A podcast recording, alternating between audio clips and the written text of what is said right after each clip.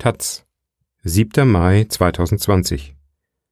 Köpfe der Corona-Relativierer. Alu mit Bürgerrechtsfassade. Von Erik Peter. Eine seltsame Mischung aus Verschwörungstheoretikern, Rechtsextremen und Zweiflern demonstriert in deutschen Städten. Wer sind ihre Anführer? Mit einer Kiste voller Bücher unter dem Arm läuft Anselm Lenz über den Berliner Rosa-Luxemburg-Platz. Etwas überdreht, aber aufgeschlossen, verteilt er dünne Schriften an Passanten. Es sind Grundgesetze. Am letzten Samstag im März versammeln sich erstmals 40 Menschen vor der Volksbühne. Lenz hat sie über den von ihm gegründeten Verein Kommunikationsstelle Demokratischer Widerstand eingeladen. Es ist die erste Hygienedemo gegen die Corona-Maßnahmen.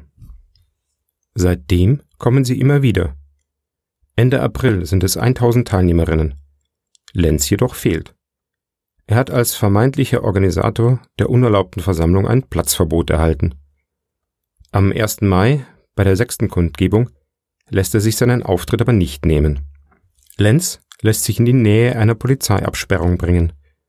Dort wird gerade eine Person von Polizisten abgeführt, worauf Lenz in ihre Richtung einen Stapel der von ihm herausgegebenen Zeitung Demokratischer Widerstand wirft. Kurz darauf steht Lenz, von Polizisten umringt, an einem Polizeitransporter gelehnt und schreit theatralisch 1. Mai 2020, Artikel 20 Absatz 4 Grundgesetz. Er proklamiert das Widerstandsrecht der Bürgerinnen gegen Versuche, die grundsätzlich geschützte Ordnung zu beseitigen. Für Lenz sind die Grundrechte vollständig außer Kraft gesetzt. Wahlweise sieht er eine Diktatur oder ein Notstandsregime am Werk. Seine Bewegung bezeichnet er als letzte Opposition. Über das 1. Mai-Wochenende gab es in mehr als einem Dutzend Städte ähnliche Kundgebungen, darunter in Hannover, Hamburg und München, jeweils mit mehreren hundert Teilnehmern. Neue Ableger kommen wöchentlich hinzu, teils unter dem Namen Nicht ohne uns, wie die Website des Berliner Vereins heißt, teils als eigenständige Initiativen. In Stuttgart heißt die Bewegung Querdenken 711. Ihrem Aufruf auf die Cannstatter Vasen folgten am vergangenen Samstag 5000 Menschen. Am nächsten Wochenende geht es weiter. Bundesweit. Die Teilnehmerinnen der Versammlungen sind bunt gemischt. Es kommen Hippies und Wutbürgerinnen, Verschwörungsideologinnen und Rechtsextreme. Was sie verbindet, ist das Gefühl, belogen zu werden. Von der Regierung und den Medien. Viele Teilnehmerinnen suchen schon lange nach anderen Wahrheiten, waren zum Beispiel Teil der Montagsmahnwachen für den Frieden 2014. Für andere ist die Corona-Krise zum Auslöser geworden, nach scheinbaren Gewissheiten zu suchen. Und so finden alternative Medizinerinnen und Welterklärerinnen ein immer größeres Publikum. Beworben auch von Promis wie dem Sänger Xavier Naidoo oder dem Koch Attila Hildmann, der darüber spricht, bewaffnet in den Untergrund zu gehen. Hinter den vermeintlichen Bürgerrechtsprotesten kommen seltsame Überzeugungen zum Vorschein. Die Gefährlichkeit von Covid-19 wird geleugnet und die Maskenpflicht wird abgelehnt. Das verbindet sie. Beliebt ist inzwischen auch, Bill Gates für das Virus verantwortlich zu machen und Furcht vor Zwangsimpfungen zu schüren. Von den Berichten über die Hygienedemos auf YouTube-Kanälen ist es nur ein Klick bis zur nächsten großen Verschwörung. Kritik an Verschwörungsmythen nehmen die Gläubigen sogleich als Beleg für den undemokratischen Mainstream. Sich selbst betrachten sie als Aufklärer, Querdenker oder schlicht als Volk. Ihre Ablehnung des Systems ist Anknüpfungspunkt für die extreme Rechte. So rührt auch Jürgen Elsässers Magazin Kompakt kräftig die Werbetrommel. In Halle, Gera oder Chemnitz haben Rechtsextreme das Konzept der Kundgebungen übernommen. Vor allem sie rufen auch zu Montagsdemos auf. Anderswo sind die Rechten zumeist ein geduldeter Teil. Die Berliner Innenverwaltung sieht in den Aufrufen zur Hygienedemo ideologische Anknüpfungspunkte für Rechtsextremisten, insbesondere für rechtsextremistische Reichsbürger. Die Veranstaltung hätten eine sehr heterogene Teilnehmerschaft, darunter vereinzelte Rechtsextremisten, NPD-Mitglieder, Verschwörungstheoretiker, Impfgegner und Esoteriker. Was sie nicht nennt, sind AfD-Mitglieder. Der Partei sei es nicht gelungen, den Corona-Unmut für sich zu vereinnahmen. Nun ist sie mit einer neuen Konkurrenz konfrontiert. Widerstand 2020 heißt die gerade gegründete Partei des Sinsheimer Hals-Nasen-Ohrenarztes Bodo Schiffmann. Dazu tragen auch Erfolgsmeldungen über einen Mitgliederboom bei, die darauf beruhen, dass die Mitgliedschaft bei Widerstand 2020 ganze zwei Klicks bedeutet, ohne Mitgliedsbeitrag. Statt Aluhut tragen die Schiffmann-Gläubigen als Erkennungssymbol eine Alubommel um den Hals. Wer sind die Frauen und Männer, die zum Kern der Demonstranten zählen?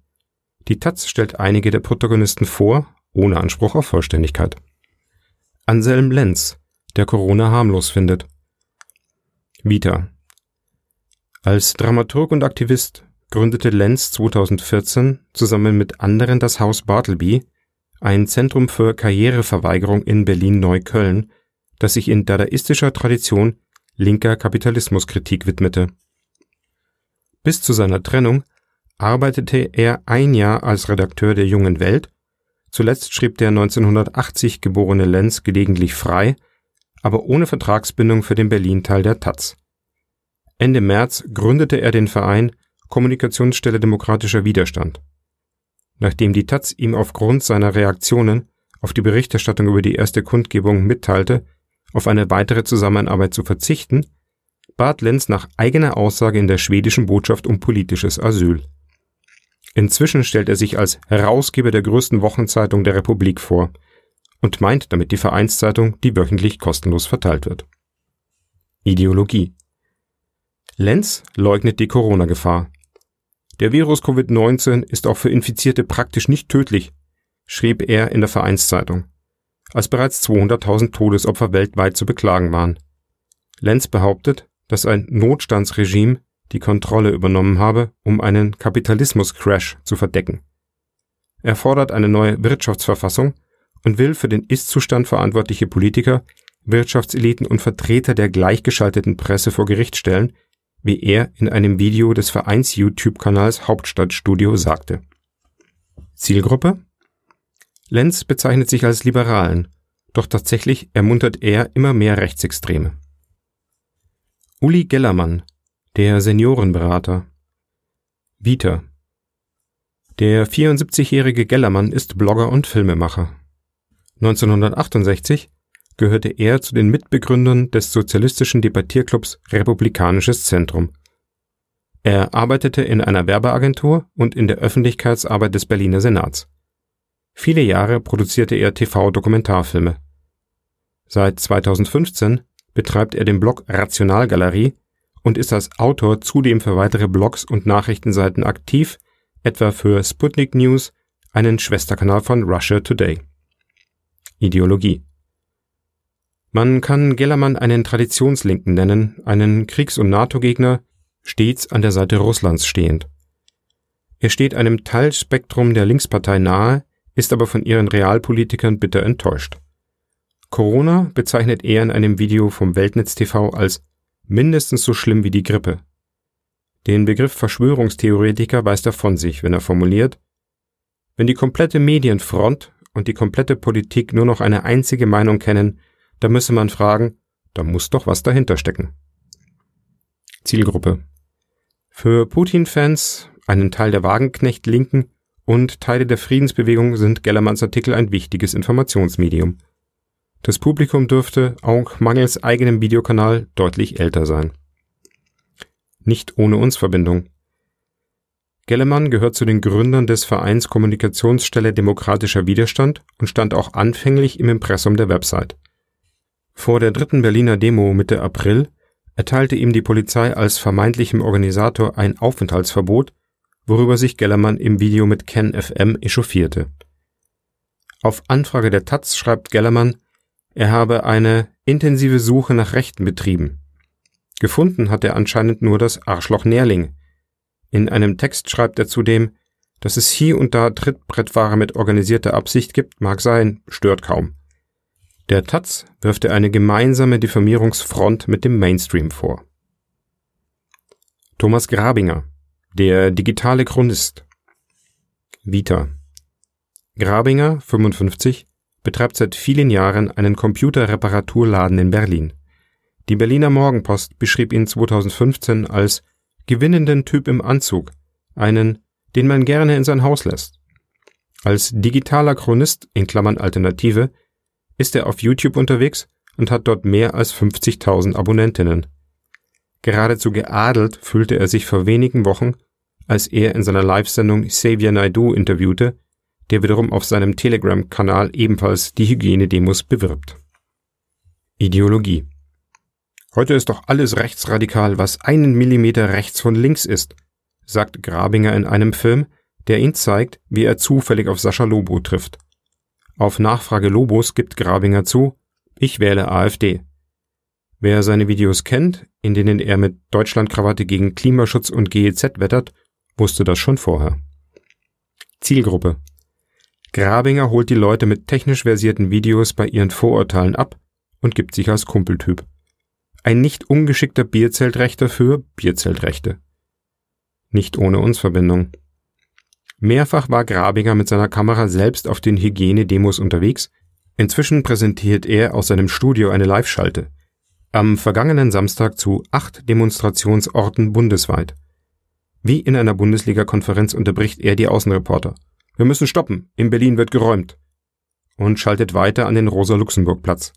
Eingebettet war die Schalte etwa auf dem Blog Journalistenwatch, das als Schnittstelle der rechtsextremen und verschwörungstheoretischen Blase gilt. Ken Jebsen. Verschwörungen sind sein Geschäftsmodell. Vita.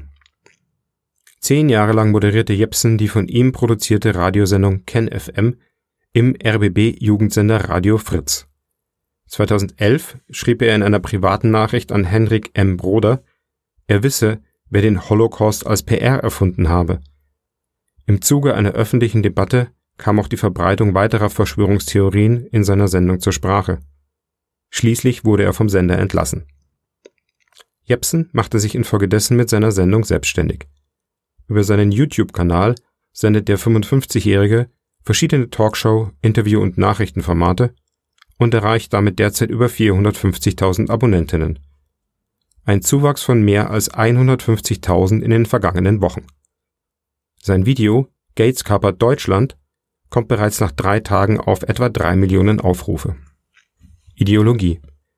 Jepsen bedient Verschwörungsmythen jeglicher Couleur. Von der jüdischen Macht an der US-Ostküste über Mythen zum 11. September 2001, verschiedenste Geheimdienstoperationen bis hin zum Corona-Schwindel.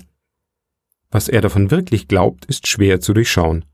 Klar ist hingegen, es ist sein Geschäftsmodell. Zielgruppe.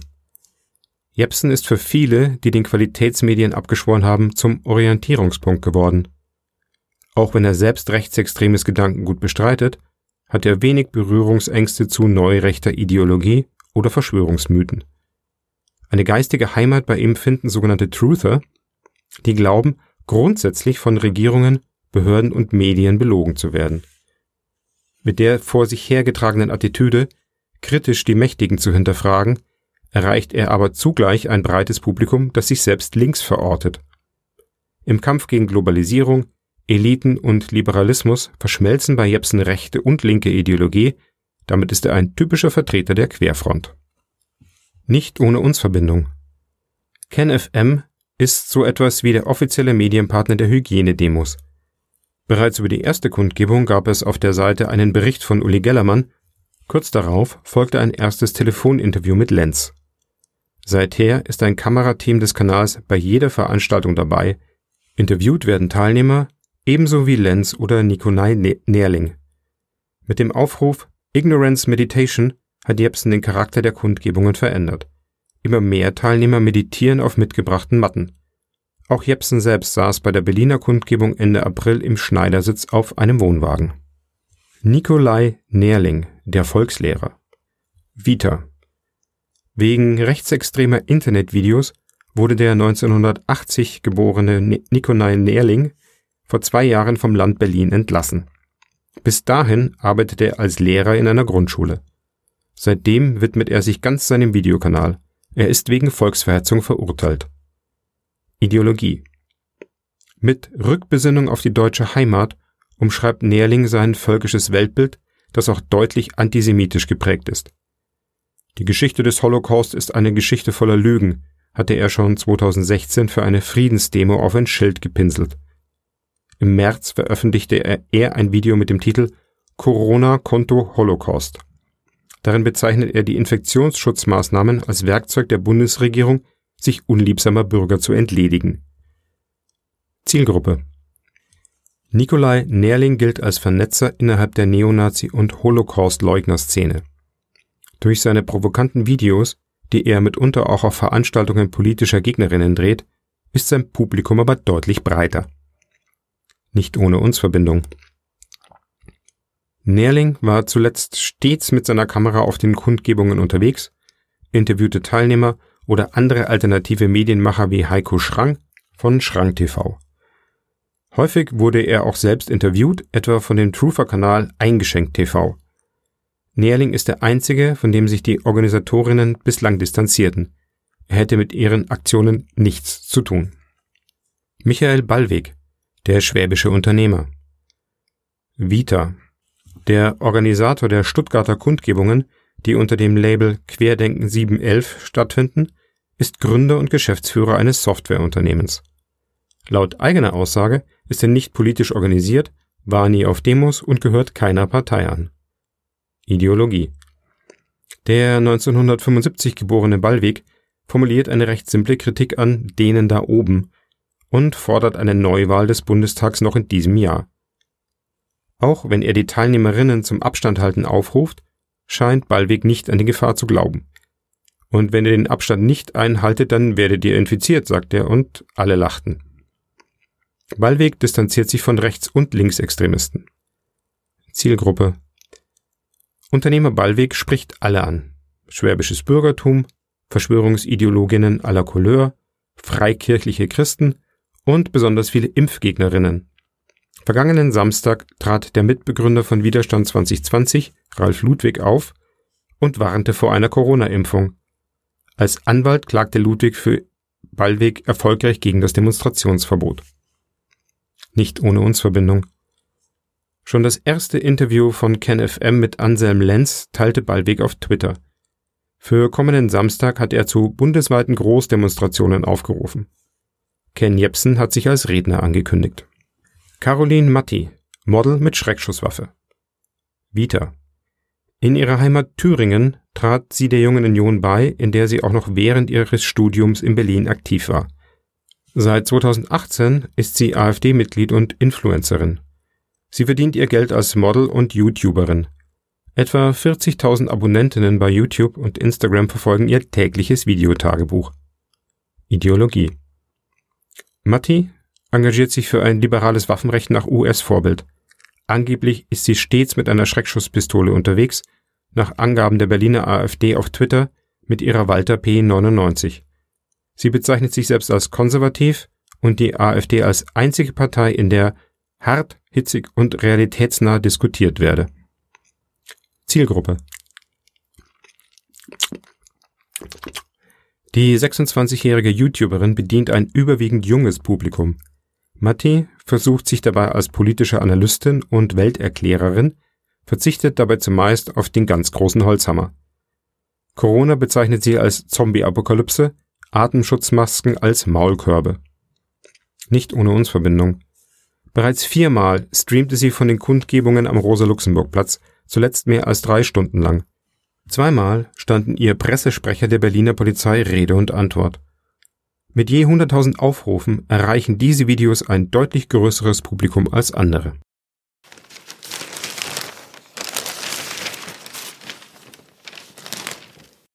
Tageszeitung, 9. Mai 2020. Proteste im Libanon. Zurück auf die Straße. Von Hanna Voss und Julia Neumann. Der Libanon leidet unter der schlimmsten Wirtschaftskrise seiner Geschichte. Proteste gab es schon im Herbst. Jetzt flammt die Revolution erneut auf. Willkommen im Libanon, sagt der Verkäufer im Supermarkt vor dem Kühlregal ironisch. Der Preis für 500 Gramm Labne, ein streichbarer Frischkäse, ist im April von 3500 Lira auf knapp 7000 gestiegen. Milch, Reis und Zucker kosten ebenfalls fast das Doppelte. Von einer Straßenkreuzung in Beiruts Süden dröhnt Musik bis zum Supermarkt herüber. Zwischen Tankstelle und Burger King haben sich ein paar Menschen versammelt. Manche tragen Mundschutz. Einige haben die libanesische Flagge umgeschlungen.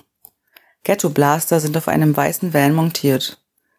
Wir sind die Revolution, dröhnt es aus ihnen. Ein Auto blockiert die Straße. Knapp 50 Menschen haben sich versammelt, um sie herum stehen einige Militärs. Es ist ein Donnerstagabend in Beirut, kurz vor 20 Uhr.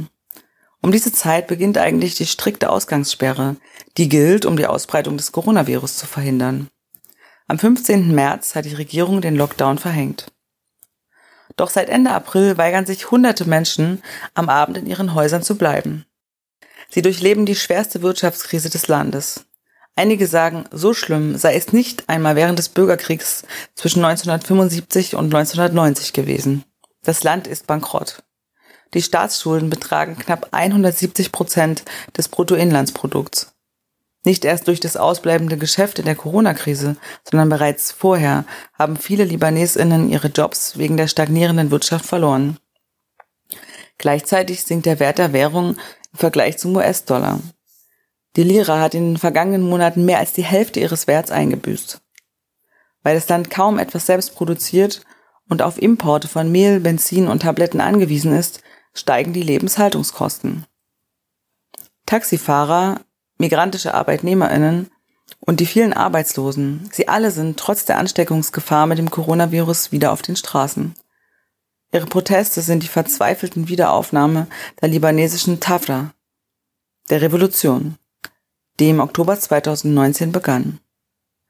Das Ziel von Anfang an eine Generalüberholung des politischen Systems.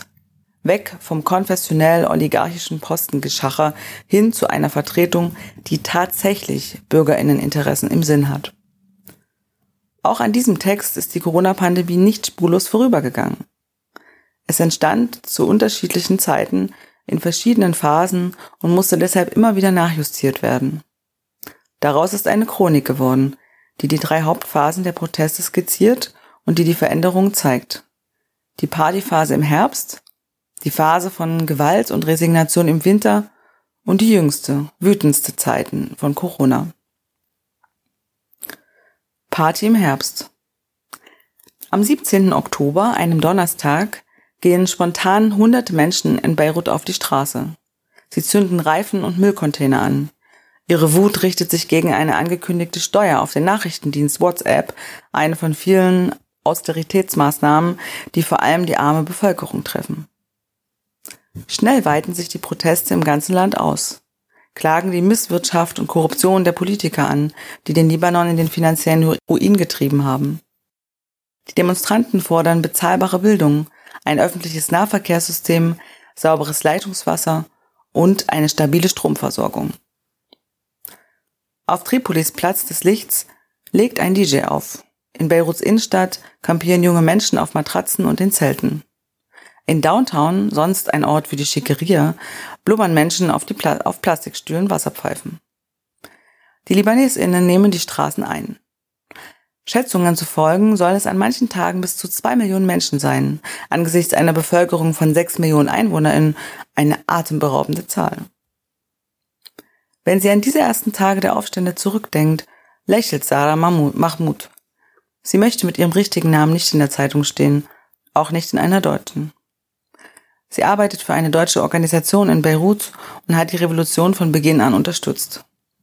In den ersten Tagen stand sie neben Hunderttausenden anderen auf dem Märtyrerplatz in Beirut Downtown. Ich war so enthusiastisch.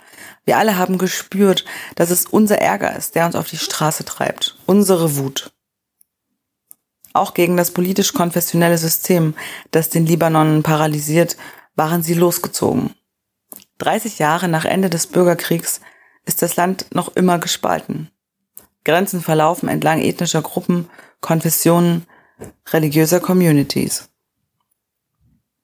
Mahmoud, die dunklen Locken hinter die Ohren gedrückt, sagt, viele junge Menschen haben das längst hinter sich gelassen. Sie sind alle auf die Straße gegangen. Aber auch die, die sich eigentlich noch einer Gruppe zugehörig fühlen, haben das ignoriert und sich den Protesten angeschlossen. Tagelang habe man keine Flagge der verschiedenen Gruppen und Bewegungen gesehen, keine der schiitischen Hisbollah, der christlichen libanesischen Kräfte und der Zukunftsbewegung von Premier Saad Hariri. Stattdessen überall nur ein bestimmtes Stück Stoff. Ein grüner Zedernbaum auf weißem Grund. Die libanesische Flagge. Wir haben uns als Libanesen vereint gefühlt. Niemand hat mehr von seiner Religion oder Community gesprochen.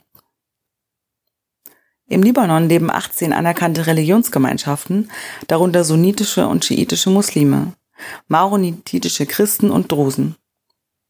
Das politische System ist entlang dieser religiösen Communities ausgerichtet.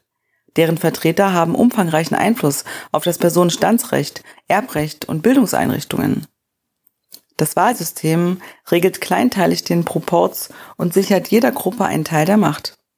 Der Präsident ist immer ein Christ, der Regierungschef Sunnit und der Parlamentssprecher Schiit.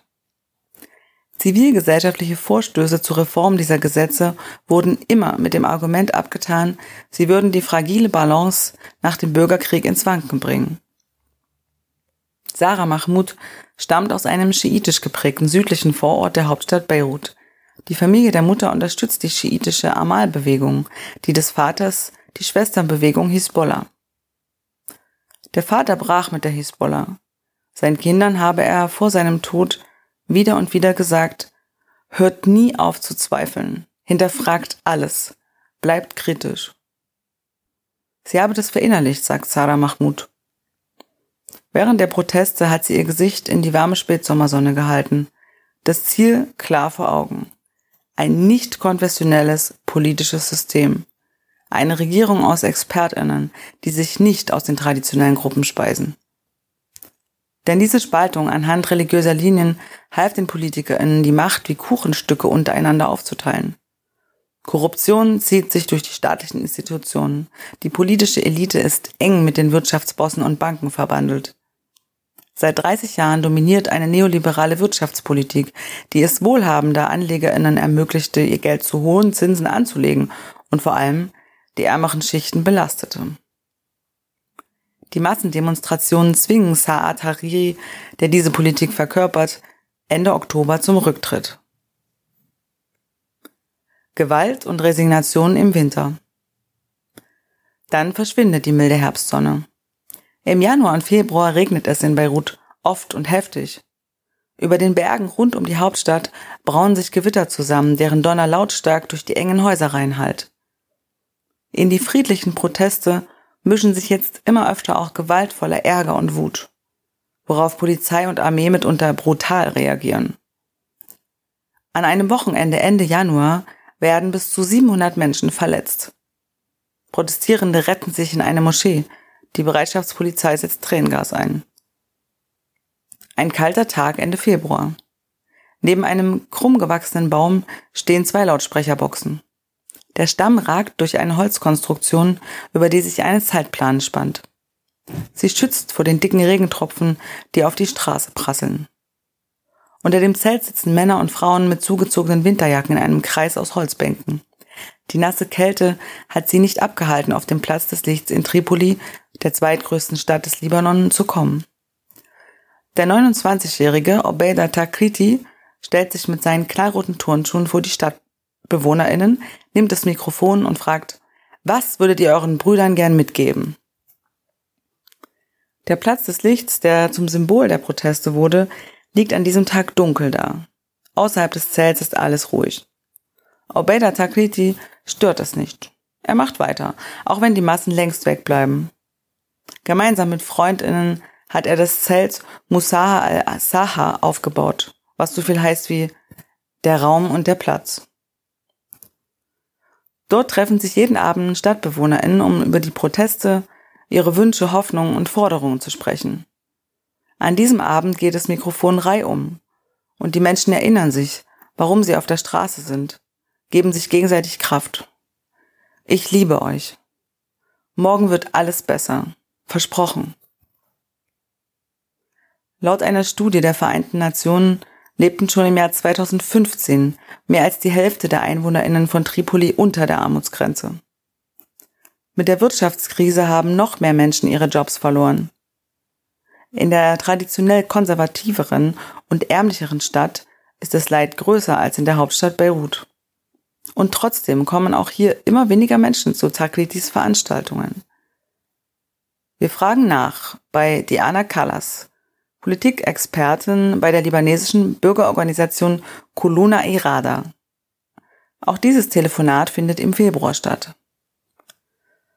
Es ist hart, Menschen über Monate hinweg zu halten. Das ist kaum eine Revolution jemals geglückt, sagt sie. Es ist Winter, viele Leute werden krank, weil auch die Wohnungen wegen der schlechten Stromversorgung kalt sind. Dann geht man nicht auch noch auf die Straße. Sie selbst sei fast einen Monat lang krank gewesen. Die anfängliche Euphorie sei verschwunden und der Ernüchterung gewichen. In dieser Stimmung dann die Zahlen vom Anfang zu halten, ist eine extrem harte Aufgabe. Außerdem passiert im Winter auch politisch etwas. Auf Ministerpräsident Saad Hariri folgt im Januar Hassan Diab, ein ehemaliger Bildungsminister und Professor für Ingenieurswissenschaften. Aber schnell wird klar, die als Neuanfang angepriesene technokratische Regierung ist in erster Linie eine Ansammlung von Namen und Doktortiteln aus der zweiten Reihe. Die Mehrheit sind zwar Professorinnen, aber dennoch mit der alten Elite verbandelt. Doch immerhin eine neue Regierung. Dass manche Menschen trotzdem unbeirrt weiter protestiert hätten, habe sie nicht verstanden, sagt Sarah Mahmoud. Die 26-Jährige vereint viele der Gründe, warum so viele Menschen aufhörten zu demonstrieren. Sie habe sich etwa gefragt, ob der Aufstand nicht schon zum Selbstzweck geworden sei. Überhaupt, all die Fragezeichen.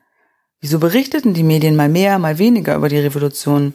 Wieso sah man plötzlich doch wieder Flaggen der alten Parteien? Gab es ausländische Kräfte, die versuchten, die Revolution zu kapern? Wenn die Wirtschaft zusammenschmilzt, wäre es nicht besser, das System zumindest so lange zu stützen, bis das Schlimmste überstanden ist? Fragen, die widerspiegeln, wie misstrauisch viele Libanesinnen wurden, je länger die Proteste dauerten. Kaum verwunderlich in einem Land, in dem die von Iran finanzierte Hisbollah sich als Verteidigerin der iranischen Außengrenzen gegen Israel positioniert, indem die Unternehmer und Ministerpräsidentenfamilie Hariri ihren Reichtum in Saudi-Arabien gemacht hat und der saudische König den Regierungschef Saad Hariri im November 2017 zum Rücktritt zwingen konnte, bis Frankreich intervenierte. In Hisbollah-Chef Hassan Nasrallah davor warnt, die USA würde das Land durch Einflussnahme ins Chaos stürzen und indem ein paar aristokratische Familien nicht nur die Parteipolitik beherrschen, sondern auch die Medienlandschaft. Immer mehr Fragen, immer mehr ausbleibende Antworten. Letztlich bin ich zu dem Schluss gekommen, dass ich es nicht rechtfertigen kann, das Land nur zu paralysieren, sagt Mahmoud. Sie blieb zu Hause. Politikberaterin Diana Callas sagt, man darf nicht unterschätzen, wie viele Menschen eher pragmatisch als idealistisch denken. Sie haben nicht das große politische Bild gesehen, sondern die kurzfristigen Folgen. Außerdem halte das eng gefasste Verständnis von Politik in der libanesischen Gesellschaft viele von mehr Partizipation ab. Wenn sich jemand als politisch versteht, bedeutet das hier meistens, er ist Mitglied in einer Partei. Auf der anderen Seite wehren Leute jede Verbindung zur Politik ab, wenn sie keiner Partei zugeordnet werden wollen. Sie sagen dann, ich bin doch keinesfalls eine politische Person, schließlich bin ich in keiner Partei. Es brauche dagegen Menschen, die bereit seien, sich als politisch zu verstehen, ohne sich dieser Definition zu beugen. Einer dieser Menschen ist Hiba Farad. Es ist Anfang März. Sie schlägt vor, sich direkt bei einer Veranstaltung im Ei zu treffen einer schwarzen raumschiffartigen Ruine direkt neben der Al-Amin-Moschee und dem Märtyrerplatz in Beirut. Das Ei sollte einst ein Kino werden. 1965 begannen die Bauarbeiten. Wegen des Bürgerkriegs wurde es nie fertiggestellt. Seit dem Ausbruch der Proteste finden im Ei immer wieder Veranstaltungen statt. Lesungen, Diskussionen, Technopartys. An diesem Abend geht es um die libanesische Lira, deren Wert schon zu dieser Zeit dramatisch einbricht. Hunderte Menschen sind gekommen. Erst in ein paar Tagen wird es die ersten Corona-Einschränkungen geben. Farad ist seit dem ersten Tag der Revolution dabei. Auf ihrem Handy öffnet sie WhatsApp und andere Chatprogramme. Sie ist Mitglied in so vielen Gruppen, dass es unmöglich scheint, den Überblick zu behalten. Facebook hat Farad schon ausgestellt, zu viel prasselte da auf sie ein. Sie selbst gehört zu keiner der zahlreichen Bewegungen, die sich während der Proteste gegründet haben. Aber sie vernetzt sie miteinander. Lee Haki, eine Jugendorganisation mit der Kommunistischen Partei, mit dem Nationalen Block, mit Citizen in a State, Bürger im Staat. All diese Gruppen verbindet. Sie haben politische, keine konventionell oligarchischen Ziele. Sie wollen ein politisches System, das unabhängig von den alten Verbündeten funktioniert.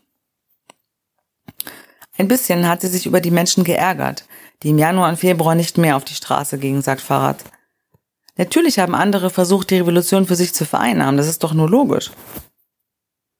Vor allem die Parteien, die nicht Teil der alten Regierung waren, hätten sich mit den Menschen auf der Straße solidarisiert, um auf diese Weise neue Machtoptionen auszuloten. Darum sponserten sie Bühnen für RednerInnen. Und natürlich habe man darum auch die alten Flaggen wiedergesehen. Aber genau deshalb muss man weiterhin gehen und sagen, das ist meine, das ist unsere Revolution und die bekommt ihr nicht. Farad ist 31 Jahre alt und sieht an diesen ersten Märztagen aus wie jemand, der dringend Schlaf braucht. Ihre Haare fallen aus einem achtlos zusammengebundenen Zopf auf ihre Schultern. Sie wirkt blass und ausgezehrt. Ich bin wahnsinnig erschöpft, sagt sie, wie zur Bestätigung. Zweimal habe sie während der Proteste ins Krankenhaus gemusst, weil sie vor Entkräftung nicht mehr konnte. Man unterschätzt diese körperliche und emotionale Belastung. Hiba Farad und Diana Callas sind sich damals einig. Die Revolution war nie vorbei und sie ist es auch jetzt nicht. Als die Massen auf den Straßen wegbleiben, sei eine hinter den Kulissen Revolution entstanden. Sie bekomme jetzt mehr Substanz im Hintergrund und baue so eine politische Alternative auf, einen Gegenentwurf zu den Parteien, die von den alten Eliten gesteuert werden. In Zeiten von Corona. Am 21. Februar wird der erste Corona-Fall im Libanon bekannt. Seit dem 15. März bleiben die Menschen zu Hause. 750 Corona-Fälle gibt es im Land offiziell. Doch getestet wird nur wenig. Das berühmte Nachtleben im Beiruter Viertel Hamra steht still. Die Menschen halten sich zunächst an die Einschränkungen, wohl auch, weil sie wissen, dass das marode Gesundheitssystem einem massiven Corona-Ausbruch kaum standhalten könnte. Doch dann gehen am Abend des 16. April, einem Donnerstag, in Tripoli plötzlich wieder Menschen auf die Straße. Trotz Ausgangssperre. Sie stehen eng beieinander, singen und rufen, wir sterben lieber durch Corona als durch Hunger. Es geht einfach nicht mehr. In der zweitgrößten Stadt des Landes lebt die Revolution wieder auf. Protestierende und die Armee liefern sich Ende April Auseinandersetzungen, bei denen ein 26-Jähriger von einem Sicherheitsbeamten erschossen wird. Aktivistinnen erklären ihn zum Märtyrer der Revolution. Hunderte Menschen kommen zu seiner Beerdigung. Einige greifen während der Trauerprozession nahegelegene Bankfilialen an. Auch in anderen Teilen des Landes kehren die Menschen auf die Straßen zurück. Mit Autos fahren sie aneinandergereiht durch Beirut, um ihre Wut auszudrücken aber gleichzeitig die Abstandsregeln einzuhalten. Ende April blockieren Protestierende die Hauptverkehrsader des Landes mit brennenden Reifen. Aufständische werfen Molotow-Cocktails in Bankfilialen in Beirut und Tripoli. Sarah Mahmoud entschuldigt sich für ihren Pessimismus, jetzt Anfang Mai am Telefon. Es ist schlimmer denn je. Die Menschen haben nichts mehr zu verlieren. Sie selbst trifft es noch gut, doch es bricht mir das Herz zu sehen, wie meine Freunde ihre Jobs verlieren und von 100 oder 200 Dollar im Monat leben müssen. Wie alle anderen ihrer Generation denke sie darüber nach, das Land zu verlassen. Ich würde keine Möglichkeit ablehnen. Zu den Protesten zurückkehren will sie nicht. Es wird sich nichts ändern. Die gleichen korrupten Politiker bleiben an der Macht. Ich habe die Hoffnung aufgegeben. Aber klar, würde es mir schlechter gehen, müsste ich es ja tun. Am 1. Mai öffnen, trotz des Feiertags und dem Verbot der Regierung, viele Gemüsehändler in Tripoli wieder ihre Geschäfte. Hiba Farad sagt, man kann sich nicht von Menschen verlangen, dass sie zu Hause bleiben, während sie hungern. Die Regierung tut nichts, um ihnen zu helfen, absolut nichts. Auch jetzt noch sitzt ihr Optimismus tief, und er ist stärker als die Zweifel vieler anderer. Es wird Chaos auf uns zukommen, aber wenn Corona vorbei ist und die Menschen vom Oktober zurückkehren, werden sie den Unterschied machen. Julia Neumann, 28, lebt und arbeitet als freie Korrespondentin in Beirut. Hanna Voss, 29, ist Redakteurin der Taz am Wochenende. Vom Januar und bis Mitte März war sie mit dem Nahost-Stipendium der internationalen Journalistenprogramme IJP in Beirut.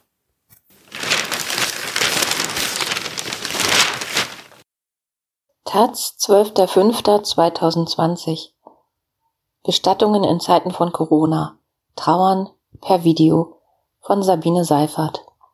An Bestattungen dürfen derzeit nur wenige Angehörige teilnehmen. Gesucht werden neue Formen der Trauer. Eine Recherche im Angesicht des Todes. Die Beerdigung des Mitglieds einer Großfamilie in Corona-Zeiten dürfte für Schweißperlen auf der Stirn einiger Berliner Beamten gesorgt haben. Nicht irgendeiner Großfamilie, sondern des Remo-Clans, der unter anderem mit dem Raub der Goldmünze im Bode-Museum in Verbindung gebracht wird. So geschehen in Berlin, als die Mutter von Issa Remo auf einem Friedhof in Berlin-Schöneberg beerdigt werden sollte. 150 Menschen hatten sich angekündigt. Die Polizei verhandelte vorab mit der Familie. Schließlich gab es eine Liste von 60 Personen, die in drei Gruppen, je 20 Personen, nacheinander die Grabstelle aufsuchen durften.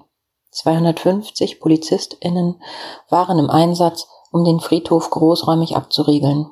Es gab keine größeren Zwischenfälle. Das war am 27. April. Die Verordnung des Berliner Senats für Trauerfeiern war bereits gelockert waren in den ersten Wochen der Corona-Pandemie Trauerfeiern in geschlossenen Räumen komplett untersagt, viele Friedhöfe für die Öffentlichkeit geschlossen, keine Musik und nur bis zu zehn Anwesende erlaubt, dürfen es nun 20 Personen sein. Panikverbote nennt es Jan Möllers von Memento Bestattungen, die ihm anfangs die Trauerbegleitung erschwert haben und die vor allem die Menschen, die um jemanden trauern, vor riesige Probleme und Nöte stellen. Nicht nur die Trauer, auch der Prozess des Krankseins, des Sterbens unterliegt strengen Regelungen. Kontaktverbote können bei Hinterbliebenen Angst und Schuldgefühle auslösen, sagt die Trauerforscherin Heidi Müller. Wie ging es dem Verstorbenen? Musste er leiden? Das sind Fragen, die verlangen Antworten. Für das Organisatorische ist in der Regel ein Bestattungsunternehmen zuständig. Memento ist eine kleine Firma in einem Ladenlokal im ruhigen Berliner Stadtteil Friedenau ansässig. Keine dunklen Särge, die einschüchternd im Schaufenster stehen, im Beratungszimmer dafür einige Urnen im Regal aus Filz, Holz, Keramik. Memento arbeitet derzeit in Zweierteams. Jan Möllers, 42, und Cassandra Youssef, 31, haben am jeweils anderen Ende einer Bank im Vorgarten Platz genommen. Sind Bestattungsunternehmen in Berlin systemrelevant? Wir gehören zu den handwerksähnlichen Betrieben, sagt Möllers. Aber inzwischen hat man uns als systemrelevant anerkannt. Neben dem organisatorischen, von der Sterbeurkunde bis zur Überführung ins Krematorium, betreuen die MitarbeiterInnen bei Memento Familien und Zugehörige. Die Trauerbegleitung, wie es in der Branche heißt, stehe im Vordergrund. Unsere erste Frage ist stets eine Variante der Frage, was ist Ihnen am wichtigsten? sagt Josef. Memento kümmert sich um Särge und Urnen, Blumengestecke, Musik. Und man geht auf die Wünsche der Hinterbliebenen ein. Friedhof oder Friedwald, Pfarrerin oder Trauerrednerin. Wir sind keine Sargverkäufer, sagt Cassandra Josef. Bestatten ist ein unglaublich vielseitiger Beruf. Davon ist die studierte Islamwissenschaftlerin überzeugt. Derzeit finden beim Memento nicht mehr Bestattungen statt als sonst, zwei bis drei pro Woche. Auch statistisch gibt es bisher durch Corona in Deutschland nur wenig mehr Sterbefälle als üblich. Einen Corona-Toten hatten sie beim Memento noch nicht. Dennoch bekämen sie mehr verunsicherte Anfragen als sonst, erzählen die zwei BestatterInnen. Gerade in den letzten sechs Wochen vor dem Tod eines Menschen geschehe in der Regel sehr viel und davon seien Angehörige durch das Kontaktverbot in Krankenhäusern, Hospizen und Pflegeheimen meist ausgeschlossen. Erst wenn ein Mensch tatsächlich im Sterben liegt, dürfen Angehörige ihn besuchen. Das davor fehlt, sagt Möllers. Es entsteht eine Lücke im Sterbeprozess. Die Lücke, die durch den Tod endgültig wird. Wir versuchen es möglich zu machen, dass die Menschen nicht aus Angst auf den Abschied verzichten. Dazu gehören Ersatzrituale, die individuell entwickelt werden, die passen müssen. Wir machen auch gute Erfahrungen, wie man unter den neuen Bedingungen Abschied nehmen kann, sagt Josef. Die Leute wüssten mittlerweile Bescheid, ließen sich auf die widrigen Umstände ein. Gudrun Helms, 74, hat sich darauf eingelassen. Ihr blieb nicht viel anderes übrig. Seit 1964 lebt sie in den Vereinigten Staaten. Ihre Mutter, Gerda Scheiringer, starb 101-jährig im Dezember. Cassandra Youssef hat sie im vergangenen Sommer noch kennengelernt und die Begleitung organisiert.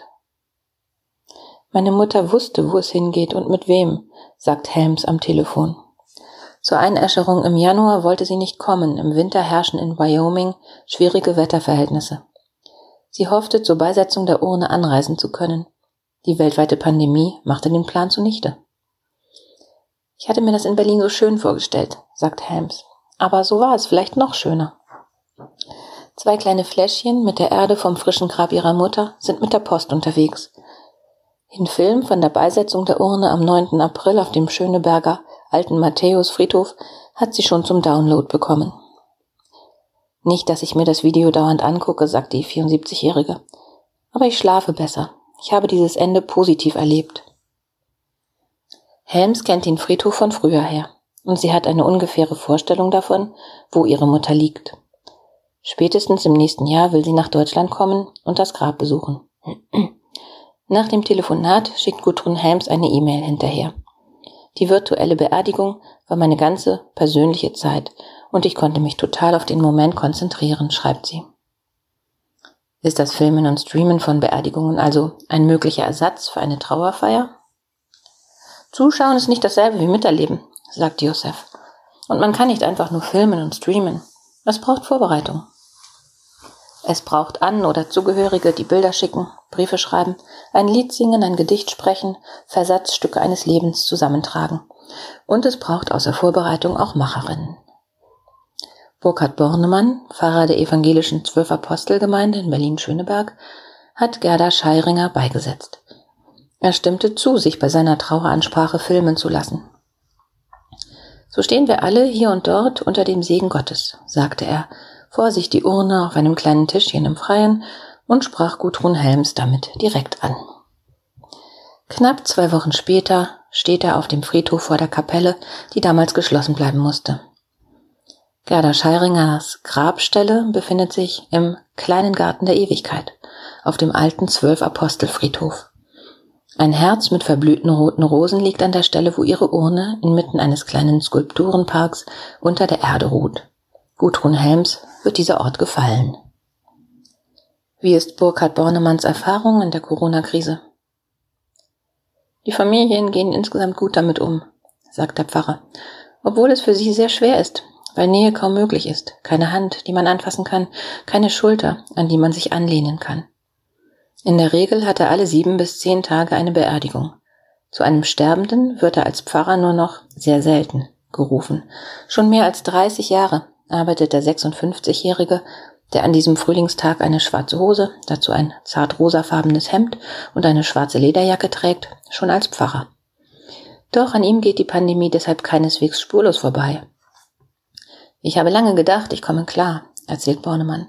Doch dann habe ich von Situationen geträumt, in denen ich Menschen in den Arm nehmen wollte, und genau in dem Moment bin ich hochgeschreckt. So schnell habe er also die Maßnahmen verinnerlicht, stellt er fest.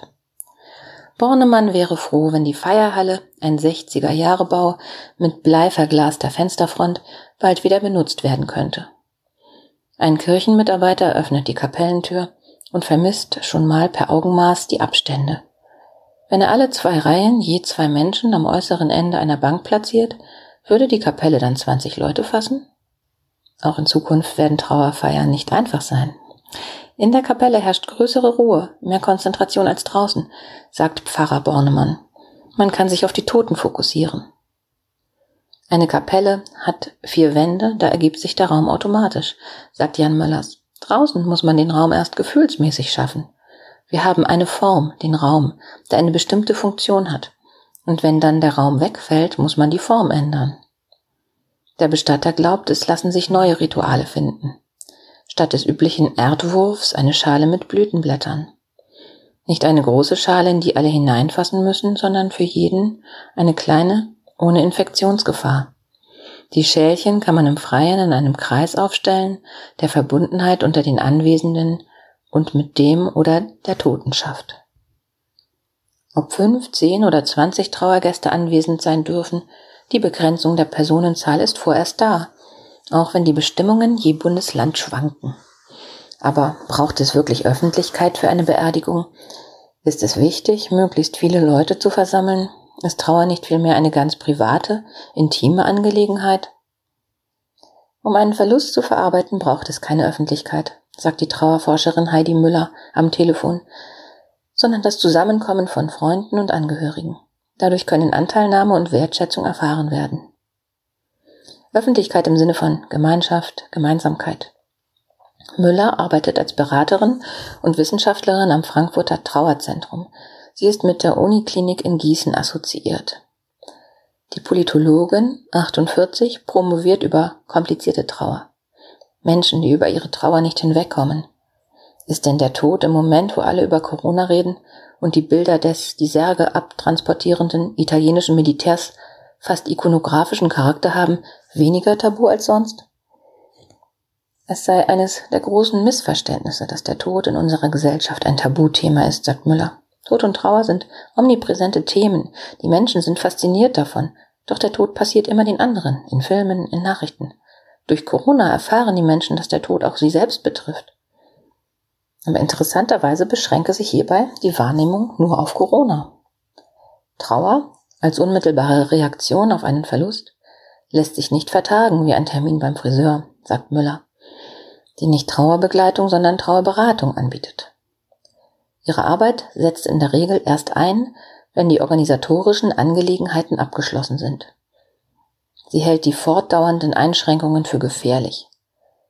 Ihre Auswirkungen kommen verzögert bei uns an, sagt sie.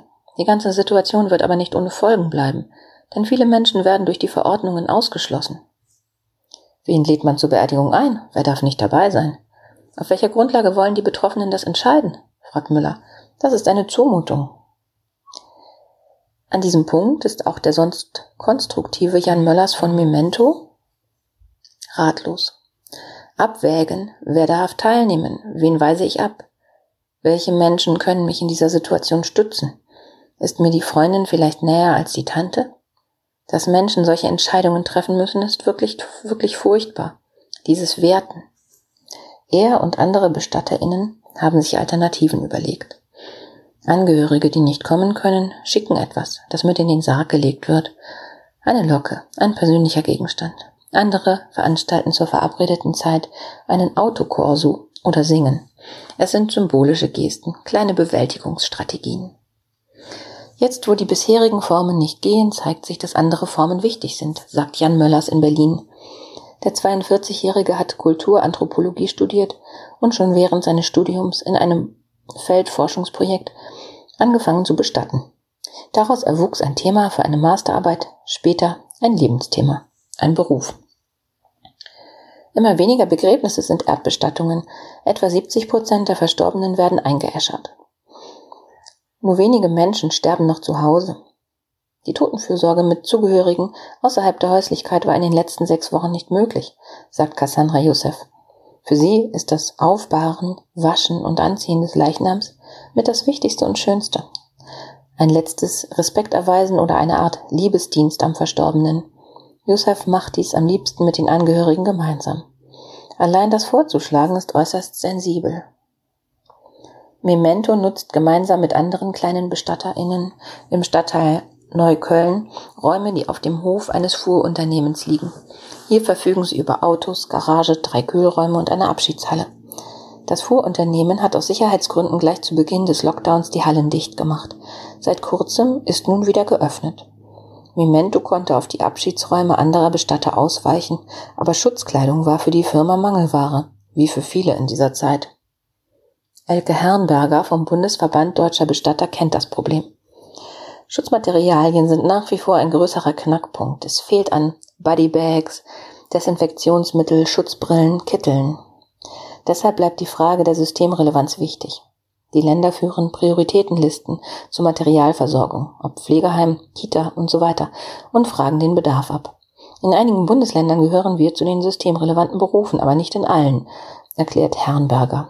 Überall aber zählen sie zur Daseinsfürsorge. Daseinsfürsorge, die eben auch Totenfürsorge ist. Trauer lässt sich nicht verschieben, sagt Heidi Müller vom Trauerzentrum Frankfurt. Verschieben lassen sich nur die Trauerfeiern. Auch wenn Cassandra Youssef als Patentlösung nicht viel davon hält. Für viele Trauernde muss irgendetwas sofort stattfinden, sagt sie. Um einen Abschluss zu finden, wie bei Gudrun Helms mit der gefilmten Urnenbeisetzung ihrer Mutter. Um einen Ort zu haben, an dem sich auch später noch Verbundenheit herstellen lässt.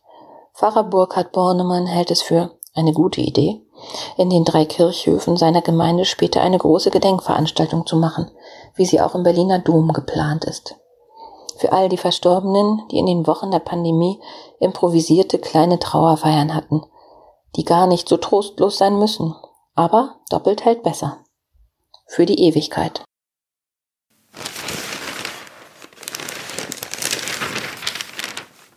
Taz, 13.05.2020 AntifaschistInnen in der Gamer-Szene, spielend gegen Nazis von Jan-Paul Kopmann Rechte rekrutieren gezielt SpielerInnen in Games. Dagegen regt sich nun organisierter Widerstand. Keinen Pixel den Faschisten. Nicht alle Gamer sind Nazis, wahrscheinlich nicht mal die meisten. Man lässt unter den Gamern die Nazis nur viel zu ungestört gewähren. Eine so ausdrücklich antifaschistische Initiative von VideospielerInnen hat jedenfalls Selten Seltenheitswert. Keinen Pixel den Faschisten heißt ein neues Bündnis Medienschaffender aus den Gaming Communities. Unter ihrem Logo versammeln sich Menschen aus Szene und Wissenschaft, Einzelpersonen wie größere Gruppen. Sie alle haben einschlägige Erfahrungen mit rechten Mitspielern gemacht und wollen künftig gemeinsam gegen Rassismus, Antisemitismus und Sexismus im eigenen Umfeld vorgehen. So ein Bündeln der Gegenstimmen ist seit Jahren überfällig, sagt Lara Keilbart. Sie ist ein Teil der Initiative Freie Audioproducerin und unter anderem auf der Plattform polygamia.de aktiv. Erste Ansätze zur Vernetzung laufen schon seit Jahren. Die Entscheidung aber, jetzt konkret zu werden, fiel mit dem Terroranschlag von Halle.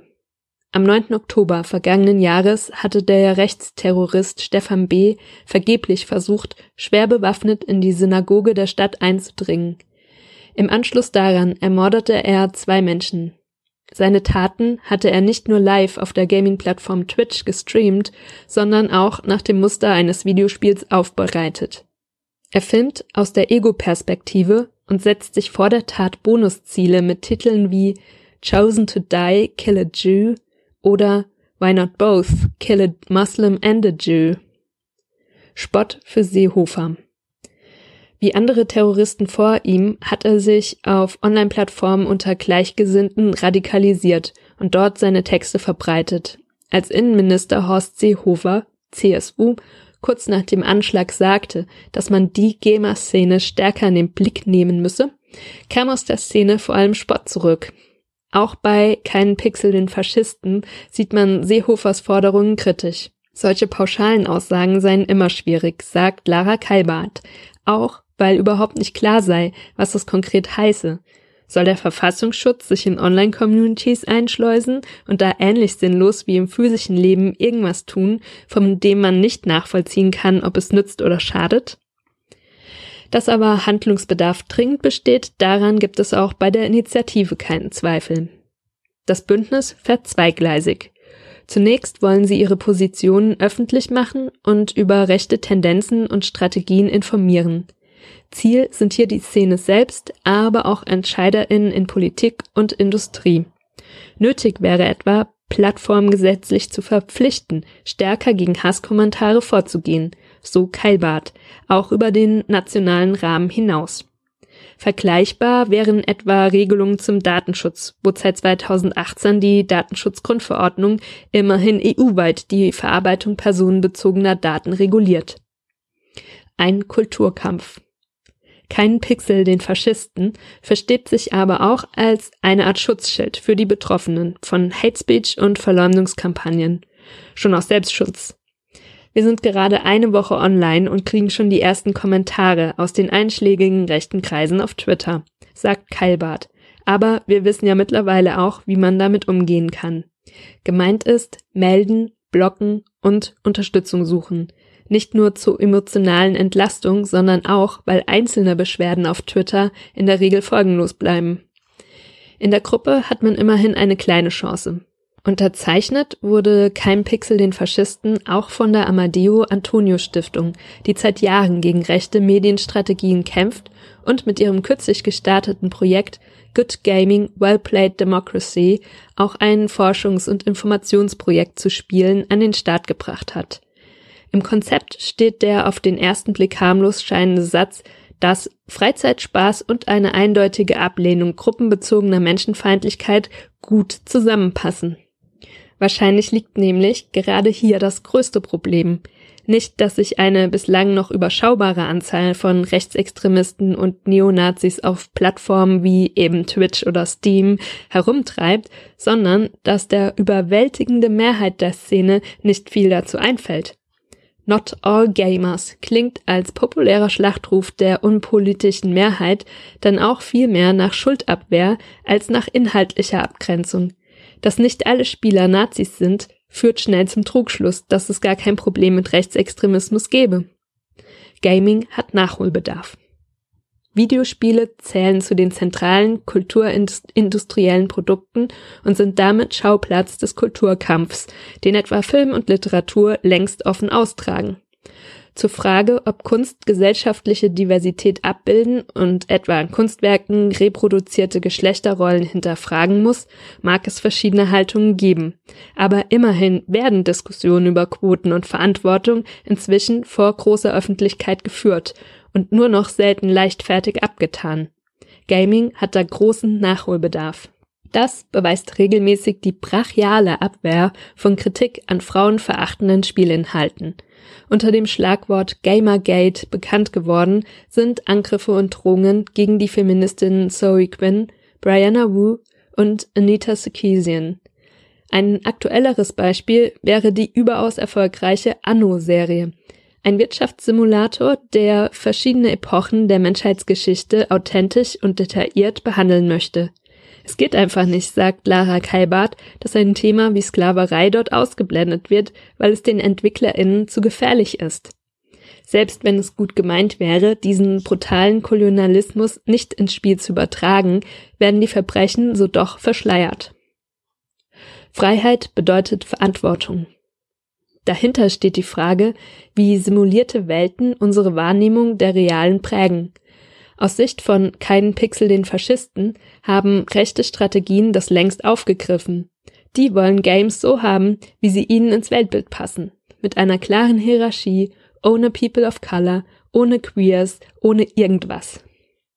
Die Abwehrhaltung gegen solche Debatten liegt zum Teil sicher auch an Vorverurteilungen in der Vergangenheit, insbesondere an der panischen Berichterstattung über sogenannte Killerspiele. Das räumt auch Lara Kalbart ein und fordert ihre MitspielerInnen umso mehr auf, sich solchen Fragen zu stellen. Jahrelang habe man gefordert, dass Games als Kunstform anerkannt würden, aber Kunstfreiheit könne eben nicht heißen, dass man künstlerische Produkte nicht kritisieren darf, so die Aktivistin. Freiheit bedeutet immer auch Verantwortung. Besonders wichtig ist in diesem Zusammenhang, dass auch EntwicklerInnen und Studios bei Keinen Pixel den Faschisten involviert sind. Causa Creations aus Karlsruhe etwa, Studio Fispin oder Paint Bucket Games, die für ihr NS-Widerstandsspiel Through the Darkest of Times große mediale Aufmerksamkeit erfahren haben. Das ist auch ein Zeichen an die Industrie, sagt Lara Kaibart. Ihr habt schon beim Machen eine Verantwortung. Dreht die Extra-Runde im Konzept und hört euch das Feedback an. Wer historische oder gesellschaftliche Szenarien umsetze, müsse sie so darstellen, dass rechte Gruppierungen nicht Profit daraus schlagen. Wahrscheinlich ist die Breite der Initiative tatsächlich ihr stärkstes Signal. Wer den aufgelisteten Unterschriften folgt, findet sich in einem ausgesprochen wachen und produktiven Teil der Gaming-Szene wieder Rund 40 Projekte und Gruppen sind beteiligt. Neben WissenschaftlerInnen und FachjournalistInnen finden sich dort auch Blogs und Podcasts von Menschen, die einfach gerne spielen, ohne darum die Schattenseiten ihrer Community zu verleugnen und die immer wieder Kontra geben, wenn in ihren Multiplayer-Runden und Kommentarspalten sexistische Witze gerissen oder andere menschenfeindliche Haltungen zum Ausdruck kommen. Der Widerspruch kann Betroffene unmittelbar unterstützen oder auch zu handfester Internet-Antifa werden weil hinter einem blöden Spruch auch organisierte Rechtsextremisten stecken können. Die rekrutieren auf Plattformen, indem sie gezielt mit rassistischen und antisemitischen Witzen antesten, sagt Lara Kalbert. Wer springt darauf an? Wird gelacht und dann wird die Grenze des Sagbaren immer weiter verschoben. Und da gilt im Netz wie überall. Wer schweigt, stimmt zu.